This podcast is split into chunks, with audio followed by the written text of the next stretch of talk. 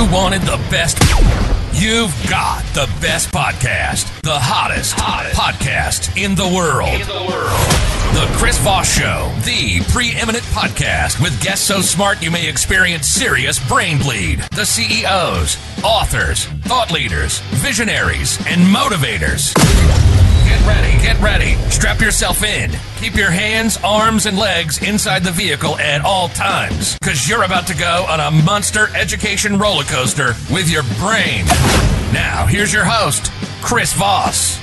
Hi, folks. Chris Voss here from the ChrisVossShow.com, the ChrisVossShow.com. Welcome to the big show, my family and friends my loved ones, the dearest audience that we have on the Chris Voss Show. After 13 years, you keep coming back for more, and we keep trying to make better shows and better messages. Uh, I'm starting a new experiment. You'll probably see this uh, broadcast on the show about April 3rd or April 4th, but I'm doing uh, sometimes a post after show where I'm doing my thoughts on the guests, the books, and, and some of the conversations maybe that we had in the green room, or at least a summary of them, and uh, sharing those uh, sometimes after the show. So we'll try that and see how it works. So when you see that on a, after April 4th, um, uh, therein it might be. I don't know. We'll see how it goes. We're testing it out. Uh, uh, Tr- Trevor Noah from uh, the Daily Show kind of gave me the idea. So uh, check those out and hopefully you like them. And if you don't, well, just write me and tell me you don't. anyway, as always, we have an amazing guest on the show whose mind is more, far more brilliant than mine, and that's why we do have guests on the Chris Voss show because we've all known how what an idiot I am. Uh, we have an amazing, uh, prolific author who's written a lot of books. Alan Lightman will be on the show with us. Uh, he's the author of newest book, March 14th, 2023, that comes out. Uh, the Transcendent Brain Spirituality in the Age of science. We're going to be talking about science and spirituality, not something that people mix together a lot in their drinks, uh, but we're going to put a martini a glass and serve it to you today. Uh, he is an amazing prolific author. He's written many books. He's an American writer, physicist, and social entrepreneur. Born in 1948, he was educated at Princeton and at the California Institute of Technology, where he received a PhD in theoretical physics. He's received five honorary doctoral degrees. Lightman has served in the faculties of Harvard and Massachusetts Institute of Technology. Some of you know that as MIT, we like to call it around here. He was the first person at MIT to receive dual faculty assignments in science and the humanities, and he's currently a professor of practices of the humanities at MIT. Welcome to the show, Alan. How are you? Nice to be with you, Chris. Pleasure to be with you as well, my friend. Uh, give us a dot coms where we want people to find you on the interwebages in the sky. That if you Google me, I've got a, a, Wikipedia site, and I've also got a site at MIT. There you go. I'm not very much into uh, some of the uh, the Flickrs, the Twitters, and and Instagrams, and uh, so uh, anyway, well, you know, there's there's still time. You know, there's still you know you can put up your bikini photos there on the Instagram or whatever you want to do. Right. You know, there's always that. My that's what I that's where I put my bikini photos. Anyway, I'm just kidding, folks. Um, so it's it's great to have you on the show. Thank you very much for coming on. Uh, congratulations on the new book. Uh, how many books do you have? Because we want to get a plug in for those too as well. Well, um, it's around fifteen or twenty. 15 or 20 it's yeah, you've got so many you've lost count. Some somewhere in, in there. Uh, yeah the the book of mine that's that's the most well known is a, is a very small book um, which i think is a secret to its success called einstein's dreams. Oh and and uh, that book's available wherever fine books are sold. Oh yeah, yeah, that book's available. There you go. So, uh, what motivated you want to write this latest book that you've got uh, that just barely came out, and uh, talking about spirituality and transcendent and science and all that good stuff? Well, I've been interested in the intersection of science and spirituality for many years, and I have a, a non-theist version of spirituality. And um, I call myself a, a, a spiritual materialist. Hmm. So I'm a materialist in that I believe that the world is made out of atoms and molecules and nothing more. But I also, uh, like like all of us, have s- spiritual experiences, like feeling connected to something larger than myself, hmm. or the appreciation of beauty, or awe, Mhm. And so the new book uh, is an attempt to show that that that that version of spirituality is totally um consistent with science, and not only consistent, but can be that those elements of spirituality can be given a, a scientific explana- uh, explanation in terms of uh, Darwinian evolution. Ah. So the transcendent brain is this is this something you know what, what made you feel this was really important do people not make these connections between science do they do they see science as Yeah. you know cold hard facts and Yes. kind of a little lacking in personality and love and Yes. feeling and compassion and wonderment Exactly. You, Hmm. you hit it on the head. Um, people, a lot of people feel that that science is not only cold, uh, but that that scientists are out of touch with with lived life. And I think there's there's another element which uh, we've experienced in the last ten years or so, which is related to our the polarization of our society. Um, and one element of that polarization is the uh, skepticism about science uh, or the institutions of science, really a skepticism about all institutions.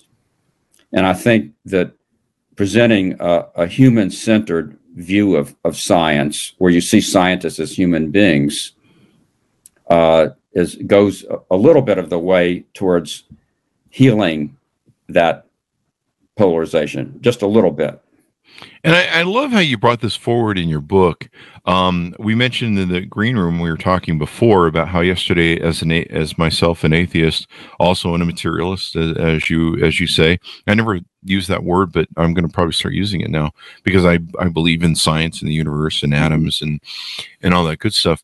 Um, the you know, and and I had an argument with somebody on Facebook. B- big surprise there, right?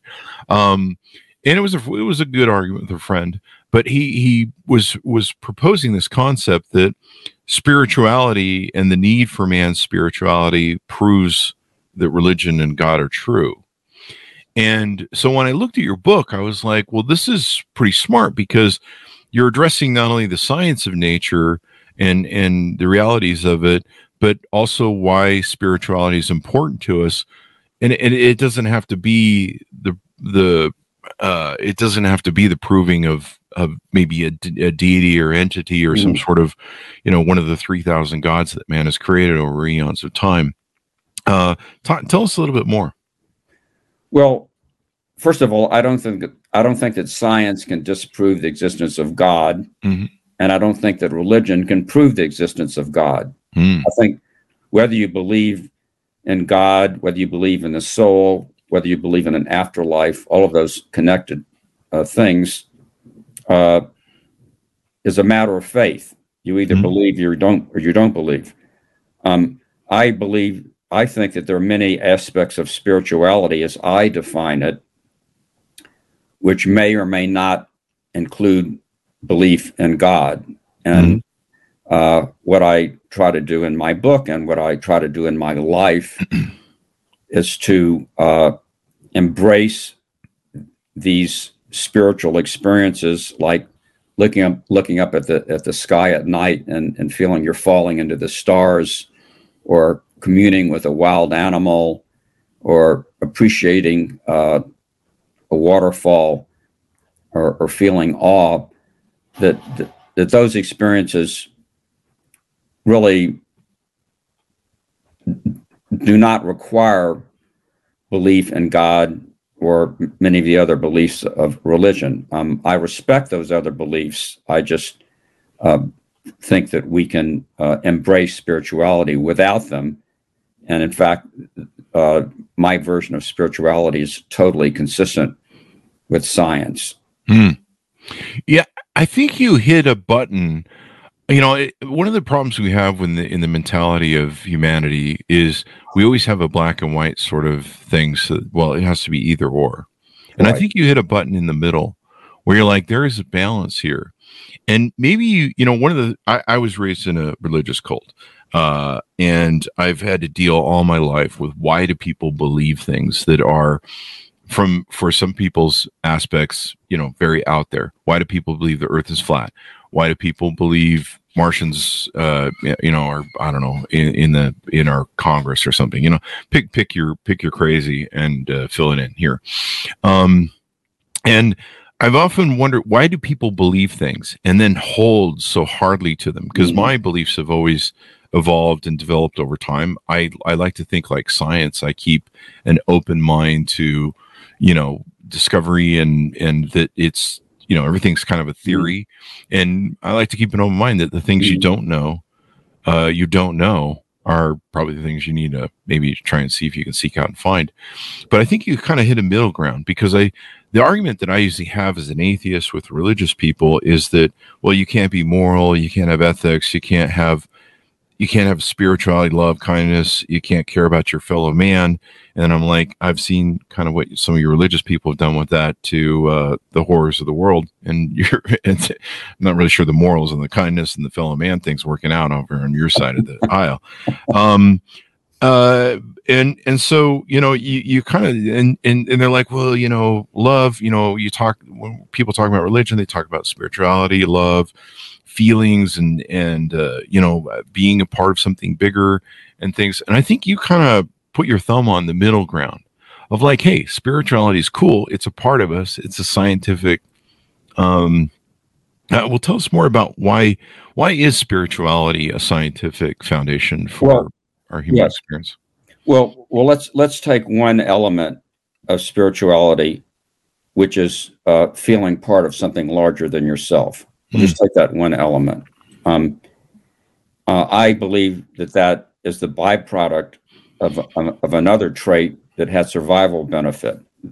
We two million years ago, when when the first uh, Homo sapiens uh, were, were living in caves, uh, and, and, there was we know from archaeological uh, digs that there were something like fifteen or twenty people in a community in a cave that you really depended upon the other people in that cave for survival. You had a certain group of people, the hunter gatherers, who went out and got the food, and you had other people who stayed in the cave and kept the fire going or took care of the children. And you really were dependent on each other. Um, if you got isolated or shunned or thrown out of the cave on your own, uh, you would have a quick death. And so there was survival benefit and being part of a community that is being mm-hmm. part of something larger than yourself. Um, just one other element, and then I'll be shut up. Um, on the appreciation of beauty, uh, which is another trait uh, or feeling that I associate with spirituality, that both uh, Darwin and Freud have argued that the appreciation of beauty is a is a byproduct or closely related to uh, sexual reproduction. That, that when you want to have successful mating with another person, you look for a person who's healthy, who has mm. good coloring, good facial features, strong, all of that ensures a successful mating. Mm. And it's not hard to go from those qualities to beauty in general. Uh, we know that, you know, bright flowers attract pollinating insects. And so uh, it's very easy to understand that the appreciation of beauty is related to uh, a trait that had survival benefit. And and so it's it's scientifically ingrained in our biology. Then. It's ingrained into our biology. Yes, yeah. uh, these certain experiences that we have that, are, yeah. and and by by arguing that they had survival benefit and are ingrained in our DNA, uh, I don't mean at all to dismiss the majesty of these experiences. Yeah.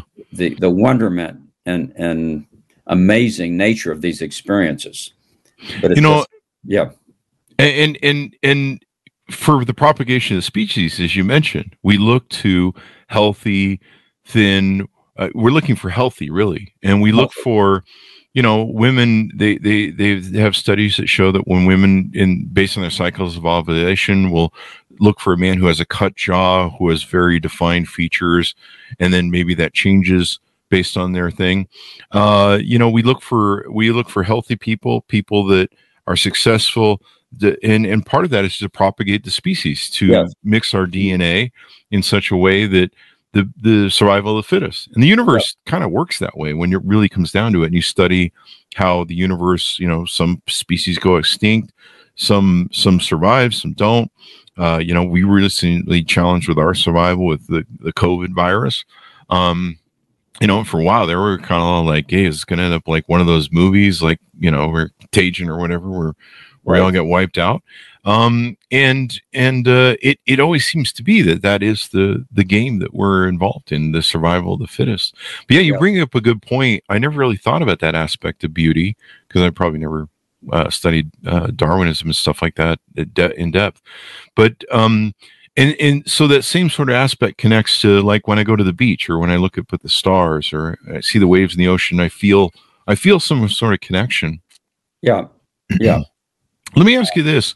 Is that connection sometimes equated to my biological nature? Like sometimes eh, some people have theorized that the reason we love the ocean the reason we love water is because we're beings that probably walked out of that water at some time in our evolution and crawled up onto land and somehow you know i mean we're we're we're built with salt water.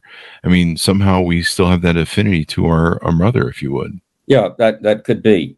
Um, I mean, water, of course, has a has a particular attraction, but I think that that all of these uh, elements of spirituality that we've been talking about, the feeling of being part of something larger than yourself, the feeling of awe, the appreciation of beauty, the feeling of, of connection to nature, um, that all of them are hardwired in our DNA let's take our connection to nature, our feeling connection to nature, which of course a lot of people associate with spirituality. For for most of our two million year history, we've lived out in the open. Mhm. You know, the, the the bricks and glass of our modern life are, are, are very recent phenomena, and and when you live out in the open, um, understanding nature is is a matter of life and death. You know, the, the, Mhm. the first thing is habitat selection. Where are you going to choose to live? And you want to live, you know, by a stream for water. You want to live in a place uh, where you can get protection from predators. You want to know something about uh, the weather. Uh, so, so habitat selection is very is the, the highest priority, Mhm. and uh, an understanding of nature is, is a critical ingredient of, of, of selecting your habitat. Mhm. Uh, so, so from that, you know, from two million years ago, I think that it's built into in our DNA to have this this kinship with the natural world.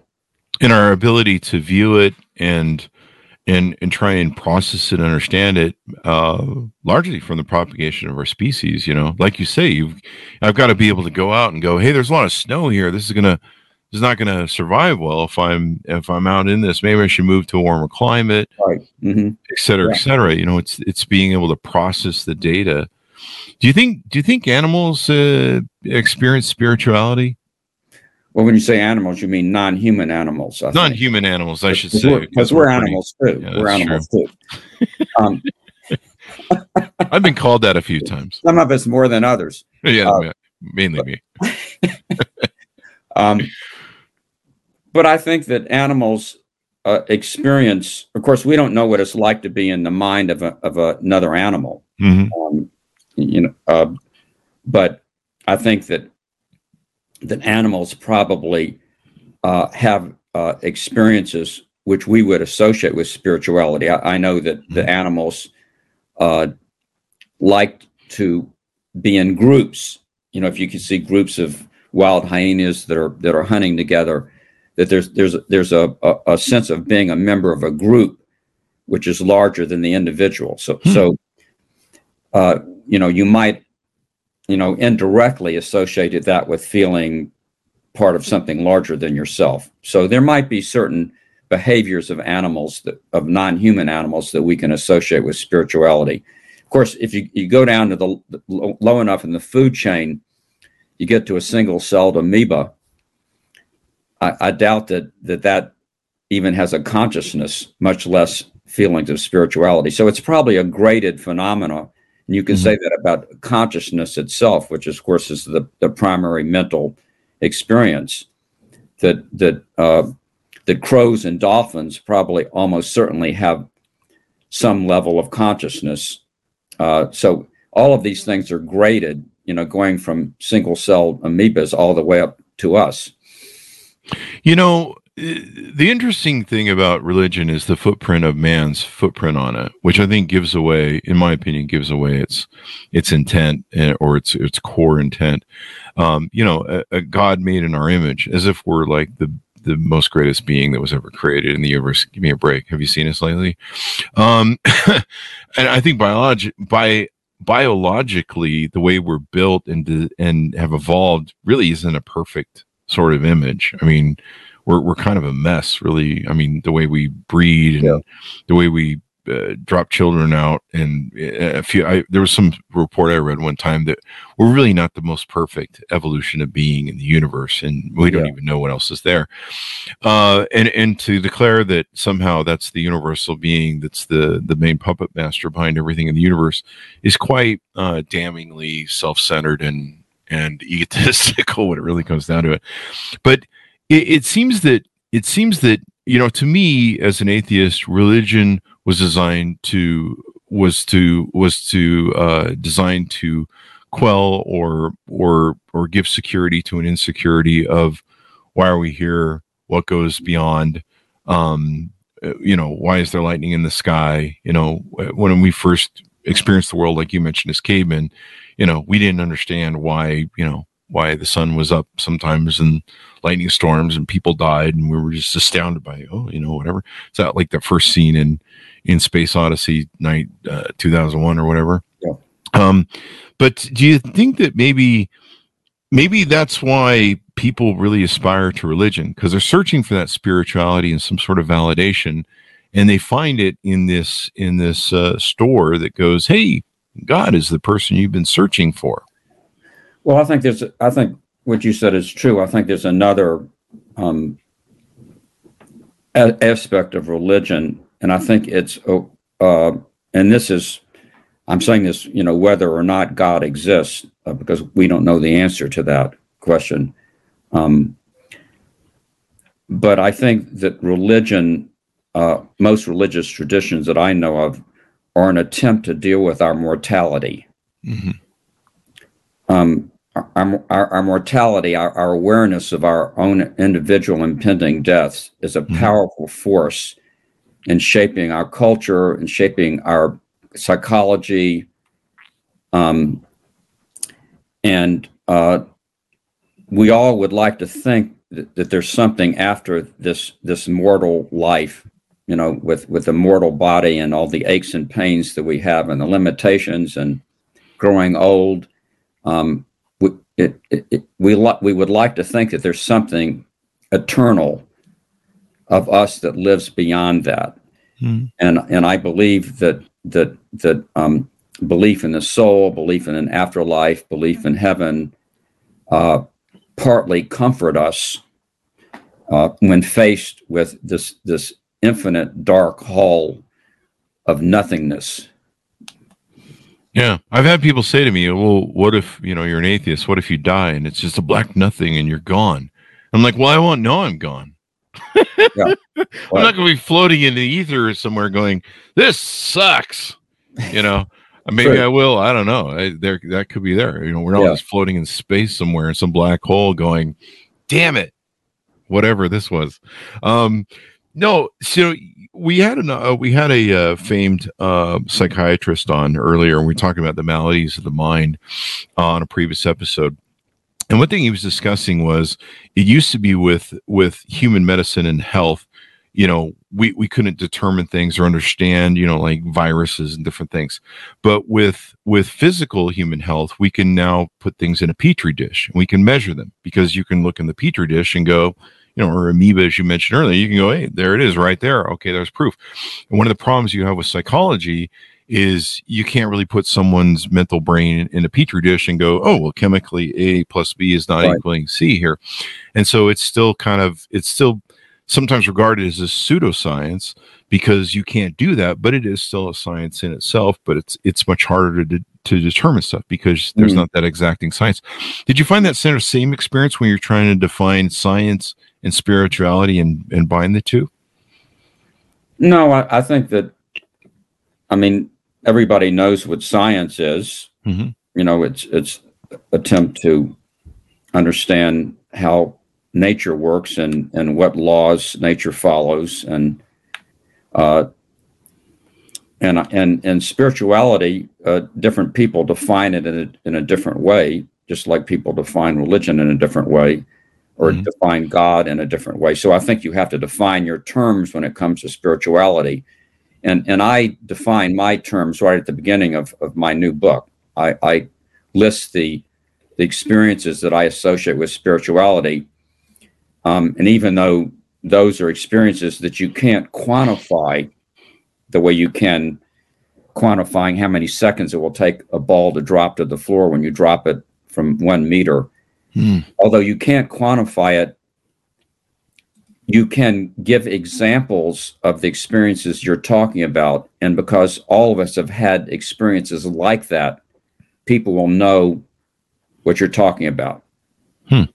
A- And that's very interesting because you can't, like I like I talked before, you, you can't take spirituality and put it in a petri dish. We all experience, we all kind of know what it is, but you can't like point to it and go, "Well, it's a single cell organism that, Yeah. um, you know, does the thing there." Um, and That's so, I'll just say one more thing. The fact that you can't quantify it doesn't mean that it's any less real or any less profound or important. Mhm. I mean, there, you know, how do you quantify falling in love? Mm.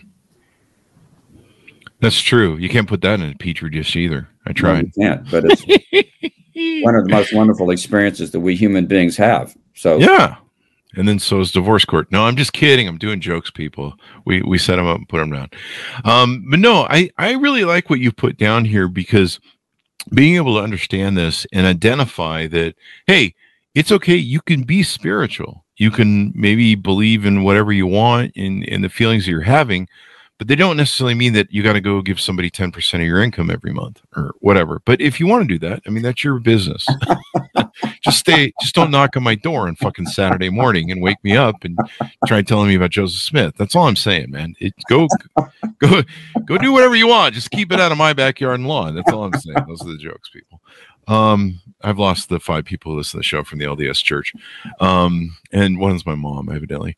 Uh, so let's see. Um, this is really important though for to to people to make this scene. Like I say, I had this argument on Facebook yesterday, and and the person was making their argument that that spirituality and the need for spirituality that humans seek that and and they seek you know stuff like love and feelings and stuff is is a validation and proof of of a um of a being in the sky um and i think what you've done is really great because you've said hey it it doesn't mean you don't have to take it different places. You can just you can just dwell in it. Like I like how people say to me you know how do you have morals? How do you give it how do you not walk around and murdering raping killing everybody because you're an atheist? You don't have any morals because you don't subscribe to religion. And i'm like you can follow the golden rule and just be a good person and identify that being a good person to other people in your human uh in your human arena uh probably will make it so they don't kill you too. Um you know seems like a good idea to me. I i actually sometimes think you know i don't know what would jesus do? He's i mean most religious tomes or books are kind of good self-help books that be trying to be a good human being to other human beings. There i think you can take good things from them um, but that doesn't mean that I need to give you, you know, my paycheck or send my estate to you after I die, or you know, I don't know, help that guy with the arena in Texas, uh, uh, you know, buy more cars and planes and stuff uh, while he preaches. Huh. But if you want to do that, hey, that's your own business. Uh, what other things uh, did you discover in the book? Um, I think you did a lot of different investigations on how we find purpose and embrace spiritual experiences. uh, you want me to talk about how we find purpose? Sure, if you want. Well, it's your book. I'll let you run with it. Was that your question? Uh, kind of. Talk about. I was kind of I was just giving you a softball general lead out there so you could smack whatever ball you want back in. Okay. Um, well, is is it three strikes and you're out? So No, no, by no means. Okay. No. You can do whatever you want. It's your show. Okay. My guest. Well, uh, if we're talking about purpose, uh, I don't believe that there's any cosmic purpose. Ah, That's my belief. I think that each person has to find purpose for themselves mm, and meaning meaning for themselves. mm, So, um, you you mentioned the golden rule, which which I think to me summarizes the best that it's in all religious traditions, uh, and that's something that guides my life. I mean, when it comes down to it, the question is, how should I live my life? That, that's the bottom line, right? Of, Mhm. of all of this discussion, how should you live your life? And I don't believe in any cosmic meaning or any cosmic purpose. But what I do know, the same way that Descartes said, I think therefore I am, I know that I feel pleasure and pain. I know that that's true. hmm And and so since I feel pleasure and pain, I might as well live my life to maximize my pleasure and minimize my pain as long as I'm not hurting other people. And when I use the word pleasure, I don't, I don't mean just, you know, getting a massage and eating good Chinese food. I mean all everything that brings me pleasure, you know, Mhm. friendships, love, uh, creativity, intellectual pleasure, reading a good book, everything that brings me pleasure. So I want to try to live my life to have as much pleasure as possible and as little pain as possible while not hurting other people. There you go. Of course, there's some other people that pay for that to go the other way, but that's a whole masochistic, sadomasochistic thing. Um, you know, I did find my purpose in life, and I believe this is a purpose that we can all agree on tacos. tacos and pizza. I mean, who can disagree with that? If you are, then you need to do some soul searching. I'm just kidding, folks. You can do whatever you want. Maybe you hate tacos.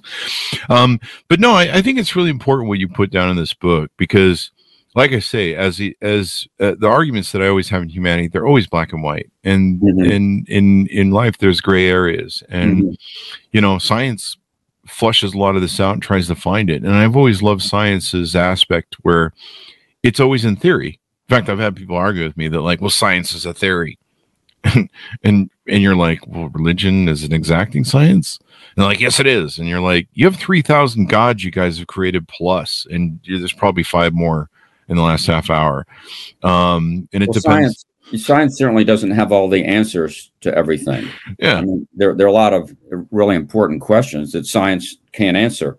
Mhm. But in, in terms of, of the view that science is just a theory, um, I my view of science is that it's over the history of, of the last couple of thousand years that it's been giving us better and better approximations to reality.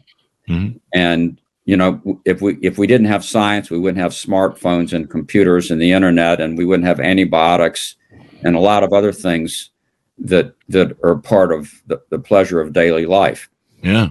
In So- fact, uh, in fact, uh, the uh, those power those big powerful churches wouldn't be able to process my credit card if it wasn't for science. Oh, see what I did there? And look, we're talking here on on uh, Zoom or some some version of Zoom, Yeah. uh, whatever your platform is. Streamyard. That that's right. That's made possible by by science. We wouldn't be able to have this conversation. Really? I thought Jesus was the one. Yeah. Well, I'll, I'll- I'll, I'll- quit sending my Can 10%. you hear me? No. the internet's slowing down. The audio's breaking up. Anyway, whatever, man. Yes, there there are some times where we wake up and we have to pray that the show's going to work because uh, Microsoft's updates throwing all the ports or something like that. But no, I think this is really important because you put your thumb on the middle area, the the gray area that binds everything together, and goes, "Hey, you you can still be spiritual." You can still be uh, a human being. Let me let me ask you this, and I'm jumping back a bit to our conversation about how you mentioned, you know, animals operate in a tribe. Like I, I love wolves, and I've I love I have two Siberian Huskies, um, and you know they're we kind of have our little tribe, and I've studied wolves and their tribes and stuff. Is there is there not only a connection to each other, but is that also maybe part of like a survival thing? Like, well, I need to stay in the tribe. Like you mentioned earlier, you, you don't go outside the cave, otherwise, you know, the woolly mammoth eats you or whatever the case may be. Um, is there a survival mechanism that we're inherently, you know, saying, hey, man, stick with the tribe. Don't don't go out of the tribe. I, I think definitely Mhm. there's a survival mechanism. Food, uh, the the acquisition of food, the the power of Yeah. of, of uh, beings working together to achieve something. Yeah, there's there's definitely a survival benefit to being part of a group, but um, there's also a, a cultural aspect of, of Hmm. this individual versus the group, and in in the Western world, we we value individualism, especially in the United States, um, and in Asia. There's more valued being a member of a group Mm. um, it, it's it's a difference in mentality. Um, I was in the correspondents club uh, in Tokyo uh, a few years ago, and there were a bunch of journalists there. It's it's for journalists, and everybody was exchanging their cards. And there were some Western journalists and some Japanese journalists, and the uh, the cards of the Western journalists all had their name in the center of the card and the name of their publication in smaller letters in the corner of the card. Hmm. And the business cards of the Japanese and Asian journalists had the name of their publication in large letters in the center of the card and their personal individual names in smaller letters in the corner. Hmm. And I thought that was a, a perfect uh, representation and metaphor of this difference in the collective versus the individualism in the West versus the East. So Hmm. there's there's a, a cultural dimension to this too, uh, in terms of you know being an individual or being part of the group. But I think that that deep down, you know, all of us, whether in Asia or in the United States, we originated in these caves in Africa, and we all had to depend upon the group for survival. Hmm.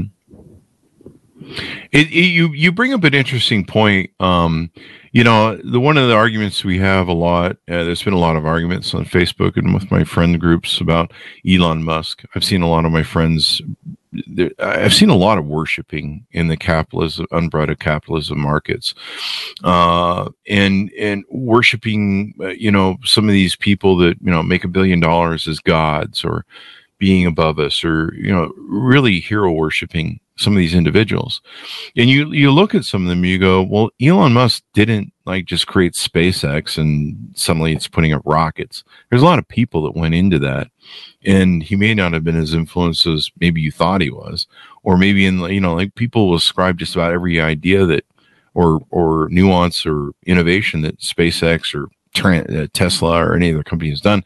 Like well that must have been his idea. And you, you don't know that it was. I mean they're very large corporations with lots of individual minds to it. I I think it would be hard to ascribe to like anyone like this was their idea. Um i had friends that worked for steve jobs that helped build the original iphone. And you know i mean a lot of their innovations and things were theirs. I mean, you know steve was just going yeah that sounds good to me. Um you know maybe steve sold the general idea of it but you know the the hard work and labor and and it's kind of funny like you mentioned we come to this thing of of well oh it must oh, there's one man who's responsible for it all interesting kind of thing to think about Yeah. Yeah. and so uh, you you flush this out in the book. You talk about um, all these things. You ask some pretty good questions, I think, to help make people self reflect in the book of of what's going on. Uh, when people usually say transcendent, I usually think of something like meditation. Is transcendent is transcendency and spirituality the same thing, or is is transcendency a higher level that we get through that spirituality? Well, I, I use the word transcendent to mean going outside of yourself, Hmm. uh, going beyond yourself, going to something bigger than yourself, hmm and that's that's a transcendent experience. Mhm. Um, so I think that transcendence is uh, a, a piece of spirituality. Mhm. It's, it's not all of spirituality. When I, when I look at a at a sunset and I admire the colors and the textures, um, I'm not sure that I'm going outside of myself in that experience. But if I'm lying on my back uh, on a clear night, looking up at the stars and feeling like I'm merging with infinity, um, then that's going out of side of myself. So I, I think that that they're not quite interchangeable. That that transcendence is a subset of spirituality. But anyway, that's that's my personal view. There you go. And I usually transcend after eating tacos, so there's that too as well. Um, right. yeah. Is let me ask you this because you've you've given me so, a lot to think about here. Um, is is it possible the the fact that you know I look at my dogs and they're beautiful and I love them and and they love me back and obviously I have feelings about uh you know being in the tribe with them and and and being able to experience their beauty the ocean as you mentioned before and the the skylight um is it, it, do you think that maybe our obsession with the fact that this may have an ending that is finite and this fantasy that we want to do, or I'll, I'll, call it a fantasy, in my opinion, to that there's some sort of extension beyond this life? Is it is it is it the is it because we love this experience so much? There's almost an egotism that we're uh, we're we're allowing to run rampant that this can't just end. That it's so beautiful that we shouldn't appreciate it or or that it, that it can go on forever even though it might not. And it's it's a beautiful ego fantasy that we sell to ourselves i guess is what i'm asking. Well i i think the ego may or may not be involved with this desire for eternity hmm. or for life after death. But the the experience of of of being alive, of, of consciousness, which is so hard to define. Mm-hmm. So vivid and so unique and so unlike everything else, being present in the world. It's almost impossible to imagine that dissolving into nothingness. Yeah. We, we just can't imagine it. We can't imagine it. Yeah. I mean, I yeah. I, I, I often told people, I mean, I, I, if there was some sort of afterlife, or maybe I just be adrift as some sort of spirit in the universe, or some weird, or ghost, or you know, whatever. Sort of pick your fantasy. Um, if there's anything I would love to retain from this life is the beauty and my dogs and my memories. Um, you know, I, I constantly tell uh, youth to make great memories and live your life and collect great stories. That's why we do the show, just collect stories and why people live their life and what they talk about, write about, um, because it's the real fabric of life. Um, it's the it's that juice. It's the it's the it's the experience as opposed to the the uh, end of the journey, and and hopefully uh, in my older life I'll retain my brain or what's left of it um, to sit and think about my memories, even though my body may not be up to mm-hmm. the par and speed that needs to be. And you hope that you're sitting on a rocking chair thinking about all the wonderful things and experiences you had in your life. And yeah, it's it, it's hard to let go. I think I, I would say there's like a bit of egotistic, sort of narcissistic thing that like, well, I'm self-important and I, and I should go on. Um, I don't know. I guess we'll find out. Uh, there's, uh, I guess what was the old? Was it Jimi Hendrix who said nobody gets out of here alive, or somebody? Well, um, we might find out, but we won't be able to tell anybody about that's it. That's true. Yeah, I haven't had too many people come back and be like, "Yeah, that that afterlife, uh, yeah, pretty cool." Thumbs up. There's no Amazon reviews on that quite yet. I'm still watching. Um, yeah, let me ask you this: Some people say that the reason we feel that way, that connection to the universe, is because we're made up of the dust of the stars, as, as yeah. it were, maybe to to quote some writers. Um, or you know, I've I've had authors on that have written about how the space dust and the dust of Mars was probably blown here through space and seeded life here, and that's why we have this weird sort of feeling or connection to uh, Mars. Is is there maybe some sort of implant of Mother Nature or or universe or our mole- molecular makeup mm. that that causes us to have that connection? Well, I certainly believe, and I think it's there's a tremendous amount of scientific evidence that that all of the atoms in our bodies, except for the two smallest atoms, were made in the nuclear furnaces of stars, Mhm. which then exploded and blew their their uh, atoms out into space, and some of those atoms condensed into our solar system and planet Earth and and us. Uh, so there's a lot of evidence for that. I don't see how that could have imprinted in our brains any connection to the stars. With The, the fact that we're connected to the stars, that our atoms were made in stars, is something that science has proven just in the last hundred years or so. Mhm. It's, it's something that we know intellectually, but I don't think that that has increased uh, any, you know, deep-rooted connection to the stars. On the other hand, uh, I do feel that being connected to the cosmos is, is one of those spiritual experiences that we have. But I think it originated not from our atoms remembering that they were once part of stars, but for but because of these uh, survival, these traits that had survival benefits when we're in caves of, of being connected to something larger than ourselves. So it's not at the atomic level. Mhm. I suppose it was the atomic level. I we would notice that like snakes would be like I don't know doing yoga or trying to find some sort of meaning in life, looking at the stars or something. They seem Well, do pretty we know- busy about their own. they're not. That's true. Well, I'll have them on the show. We'll ask him. Uh, but you're right. We don't know. I mean, they could be. Maybe they're just slithering around. And in the meantime, they're pondering the universe and their their place in it, and they're probably thinking about their snake god that uh, is in their image that clearly overrules all others.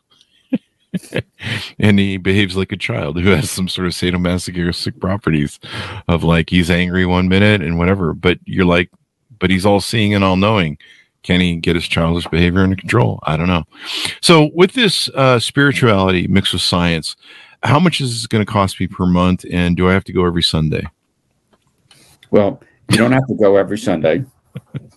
Uh, thursday is the seventh day of I, Mass. I don't think you have to tithe 10% of your earnings to anybody, although you could buy a thousand copies of my book. oh there you go. Um, see i knew there was a catch yes, right, right. Uh, but I think it's, you know, it's, it's something that, that, that everybody can do every day. Mhm.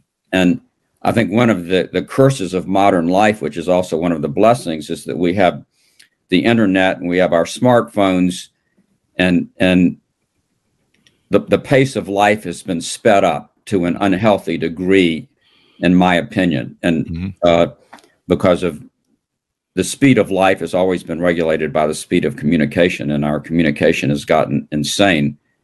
So I think that in order to at least be open to these spiritual experiences, we need more space. We need more silences. We need to slow down a little bit. Definitely. Maybe turn off those cell phones so much and things. I always thought the curse of life was politicians, but I could be wrong. uh, we like politicians. They're good. There's some good ones. And it's kind of like human beings. There's some good ones, there's some bad ones. So, you know, try and stick with the good ones. Uh, but this has been very insightful, uh, Alan. I'm to, I'll send you my check uh, and uh, fill out whatever form I need to do to join it, join this religion later. Or, well, it's not a religion, it's spirituality, right? Right. there you go. And buy lots of the books, damn it. I'll buy mine um, and subscribe to it. But no, I, I I love how you've done this and nailed it. I, in all my uh, lack of any sort of knowledge or insight or intelligence, say, uh, uh, had never really thought about how there's a middle ground. I've kind of, I'm kind of mired in it when I really didn't think about it because I'm always kind of spiritual and feelings, and but I Mhm. still believe in science, and I've never really I've always kept them separated, but I never identified it and and said, "Hey, you can have spirituality and science at the same time, and Mhm. you don't have to send your check off to somebody," which is what I'm big on, as you can Mhm. tell. Um, you know, it's so I I always kind of that whole thing of of selling me something that I have to pay for now, but I don't get to receive later when no one can come back and do Amazon reviews. Um, is kind of one of the issues I've always had with the whole aspect. And you know, I, George Carlin does that great bit on how come God's always broke? Like, evidently he's all seeing, all knowing, but he can't manage his money, so he always needs money. Like, what's going on with that? So, you know, that's kind of where I've always been. Uh, anything more you want to tease out of the book before we go, Alan? Uh, well, we've covered a lot, and uh, I've joy- enjoyed your perspectives, Chris. Mhm. Yeah. Um, and uh, I, I think this book, with all of our books, that I hope that it provokes people to think, maybe Mhm. think about some things they haven't thought about. Mhm. I know that everybody's a thinker, but maybe think about some things they haven't thought about, and and I hope that they're entertained. You know that the there are no there are really no rules for a writer except for one rule: you've got to keep the reader interested. That's true. That's true. Um, I, I think you should write your next book, and I'm not telling you what to do. I'm just suggesting here. I think your next book should be the connecting the spirituality of tacos and spirituality. Here and go. there, I'm sure there's a petri dish science uh, experiment you can do in there to connect those two because there definitely is something going on. I'm, there's something going on. I'm just saying it's not may, may, it might not be Bigfootish, but there's something going on between tacos and spirituality and humankind. In fact, if it w- if it wasn't for tacos, I don't think we'd be here as a species or something. I don't know. Maybe it's the one thing that stands between us and nuclear annihilation. Maybe I don't know. We can all get along with tacos. Anyway, that's my big. That's my story. I'm sticking to it, boys. Uh, thanks, Alan, for coming on the show. We really appreciate it. Thank you, Chris, for having me on your show. Thank you for coming, and congratulations on the next book, the new book. Uh, you want people to go check out the MIT site to get to know you better if they want to stalk you and uh, I don't know, say well, they can they can they can uh, if, if if if they Google me, they'll find a Wikipedia page and also an MIT site. So There you go. if anybody wants to know anything more about me or wants to send me an email, that's how they do it. There you go. And of course, order up the book wherever fine books are sold. Stay away from those alleyway bookstores. You might get a, you might step on a nail, rusty nail, and need a tetanus shot. So go go where only where fine books are sold. The Transcendent Brain: Spirituality in the Age of Science by Alan Lightman. He's been on the show with us today. March fourteenth, twenty twenty three came out. And also go to Goodreads.com for Chess Chris Voss, YouTube.com for Chess Chris Voss, the big LinkedIn newsletter. This will be on, and our LinkedIn groups over there. Thanks for tuning in. Be good to each other. Stay safe. And we'll see you guys next time. That should have us out.